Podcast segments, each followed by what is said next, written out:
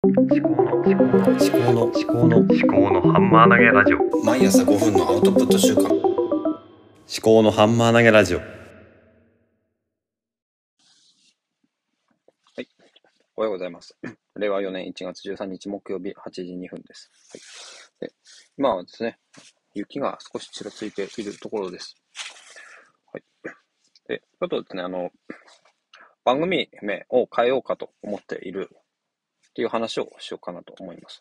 番組名は今ですね、あの、秋彦の記憶喪失保険という名前にしているんですね、現在。もともとは、あの、触媒思考っていう番組だったんですけども、それを一回変えて、えー、秋彦の記憶喪失保険という名前にして、まあそっちにしてから結構長いんですけど、記憶喪失保険ですね。で、それなんで、まあもともとその触媒触媒思考っていうのは、なんとなくですね、まあ私生物学とか農学とか、まあ科学やってきたんで、あの、触媒っていうものにね、あの、随分馴染みがあったわけですね。あの、まあ、化学反応をこう促進する物質ということで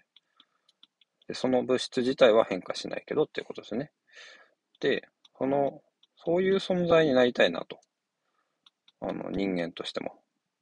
思って、触媒思考っていうのを、ちょっと、触媒的に考えようっていうのを自分のコンセプトにしていたんですけども、そうかな。ただ、触媒思考っていう言葉がなんかちょっとこう、硬い、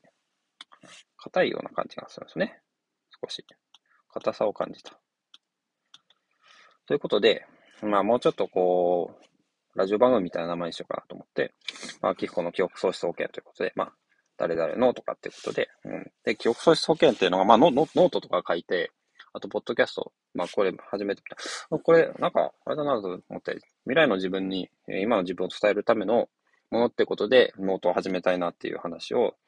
最初、ノートを書き始めた時にちょっとやってみたんですけど、うん。あ、記憶、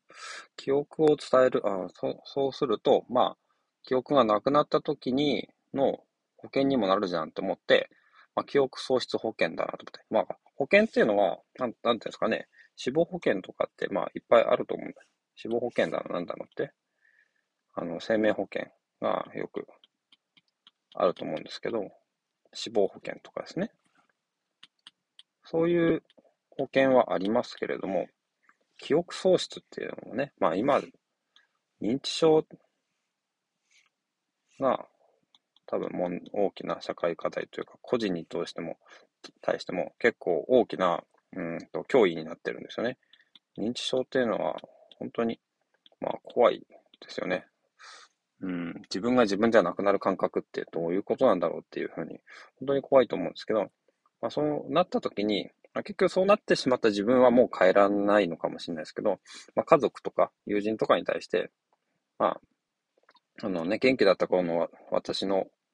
えー、姿っていうのを、まあ、残しておけるんじゃないかっていう、そういう意味合いもあって、まあ、自分のために頭を整理するっていう、こう、目的もありつつ、うん、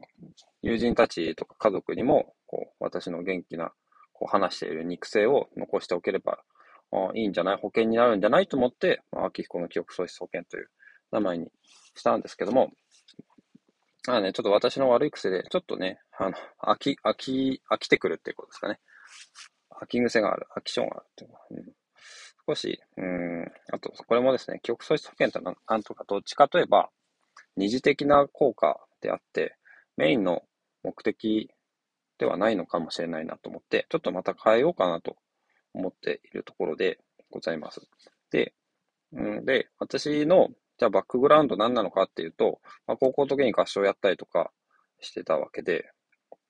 結構合唱っていうのは、まあ、社会人になってからも一回やったりとか、えー、して、うん、私の中では大きなウェイトを占めている音楽っていうのは好きなんですね。で、妻とも奥さんともまあ合唱のつながりで出会ったわけですから、合唱っていうのは非常に大切、歌っていうのは好き。なので、歌っていう要素をまあ入れたいなと思ったんですね。歌とか音楽とか。で、あとはもう一つは、なんだろうな、科学ですかね。科学的な、えー、バックグラウンド、えー、理系で農業、農学、農学の、えー、大学院修士課程まで、まあ、行って、まあ、そんなにね、あの、深く、あの、極められるほどではないんですけども、まあ、自然科学的な考え方を、してきたということですね。だから、科学とか、そういうものがバックグラウンドにあるということ。うん。あとは今、父であることですかね。家族がいて。そのあたりを、ちょっとね、番組名に入れ込みたいなと。秋彦って言っても、まあ、ね、うん、誰やねんってことなんですよね。だから、なんか、もうちょっと、まあ、なんていうんですかね。自分の続ける、こうやって、えっ、ー、と、例えば、 Voicy のパーソナリティだと、毎回ですね、はい、皆さんこんにちは、何々の番組へようこそとかって、誰々ですとかって言ってるんですよね。だから、でそれを言うことによって、あのリスナーは、あ、今この番組を聞いてるんだって。で、リスナーって、まあ、いろんな番組をこう、うーんと、なんていうか、ノンストップで聞いたりする時もあるんで、番組名がわかんない。スマホを見ないでずっとこう耳だけで聞いてると、今何の番組なのかわかんなかったりするので、やっぱり番組名を冒頭に話をするっていうのは、まあ基本的なことだと思うんですけども、意外とまあリスナーにとっても大事なこと。よくラジオとか聞いてると、途中からこうラジオを聞いたときに音楽が流れてて、で、音楽が終わった後に、あの、なんだ、曲名がわかんない。曲名をもう一回言ってくれればいいのにって思うときあるんですよね。で、まあ、ラジオは、まあ、この、ポッドキャストはまたちょっと違うとは思うんですけども、まあ、途中からじゃなくて、最初から聞いてても曲名がわかんなかったりしたら、それは話にならないんで、やっぱりその、見出しみたいなのはつけた方がいいのかなと思いますね。で、それをちゃんと毎回言って、で、自分の、毎回言うってことは自分に対する、あの、自分の中の、こう、無意識みたいなところにも多分働きかけるようになると思うんですよ。だから、この歌と科学と父であることっていうのを自分の無意識にあの語りかけて、で、しかもそれがこう自分をより、なんですかね、より良くするための、うん、うん、きっかけになるような、まあ、私自身にとっても、自分にとっても、いい言葉鼓舞するような言葉にしたいなと思っていて、で、うん、まあいろいろ、まあ年末年始考えてたわけでございますが、どうしようかなということですけども、今考えてる案っていうのは、まあ歌、歌ですね。歌、まあ歌を題材にしようと思ったっていうのは、その翻訳家の縁側ブルースっていう土方奈美さんの番組もあって、その、あなんかブルースっていいなとか思って、まあ、なんですかね。私の場合は何だろうなとか思って、まあ、歌じゃなくて、歌うなんとかでもいいのかなとか思ったりして、えー、歌う博物館とかどうかなと思ったんですね。歌う博物館。博物館っていうのは、こう、アーカイブ的なところがあって、記憶喪失保険の考え方をさらにこう拡充したような感じで、まあ、自分の中の博物館、歌う博物館っていうのが出てきたんですね。で、まあ、父であることっていうのは、うん、どうするかなと思ったんですけど、まあ、まあ、ワーママハルさんのワーママハルラジオっていうのがあるんですけど、ワーパパとかって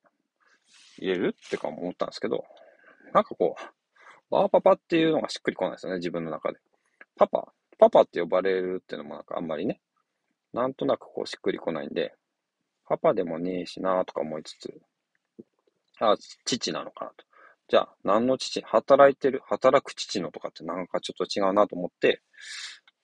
今、案として考えてるのは、自分の子供が3人いるっていうことなんですね。3人の父であるってことが、もう一つの大きな、うん、私の、うん、個性なのかなと思うんですけど、例えばまあ3時の父とかっていう人もいるんですけども、3時の父って、3時ってどっちだ ?1 時、2時、3時。えっ、ー、と、時間の3時なのかっていうのもあったりするんで、まあ、もうそこはね、造語を作っちゃおうかなと思って、子供たちの名前の頭文字を1文字ずつ取って、タテミって言うんですよ。タテミ。たてみ。で、たてみパパか、たてみ父かってなるんですけど、ここはなんか日本語でいこうかなと思って、たてみ父、たてみ父の歌う博物館っていうのをちょっと今考えてるんですね。で、試しに言ってみると、えー、こんにちは、たてみ父の歌う博物館です。はい。みたいな感じですね。はい。で、私の、まあ、秋彦っていう名前はね、まあ、どうでもいいのかなと思って、別に、たてみ父っていう、たてみ父ってなんだよ、た、たで始まる名前と、てで始まる名前と、みで始まる名前の子供がいると。3人の子供がいる父だっていうことで、まあ、暗号みたいなもんなんですけど、こんな感じでちょっとね、試しに、うん、番組を変えてみようかなと思います。はい。じゃあ今日はこんな感じですかね。えー、あとは、 Voicy の、今日は高山ゆかりさんの Voicy と、あとは、うん、市方奈美さんの Voicy を、ね、朝聞いてきたわけですけどね。だからやっぱり女性の声を聞くのが、なんとなく私にとっては、私は男性なんで、やっぱり女性の感性を聞くっていうのはいいのかなって思ったりして、なるべく女性のパーソナリティの声を積極的に聞くようにしております。はい。では、こんな感じで、はい、今日も行ってまいります。では、さようなら。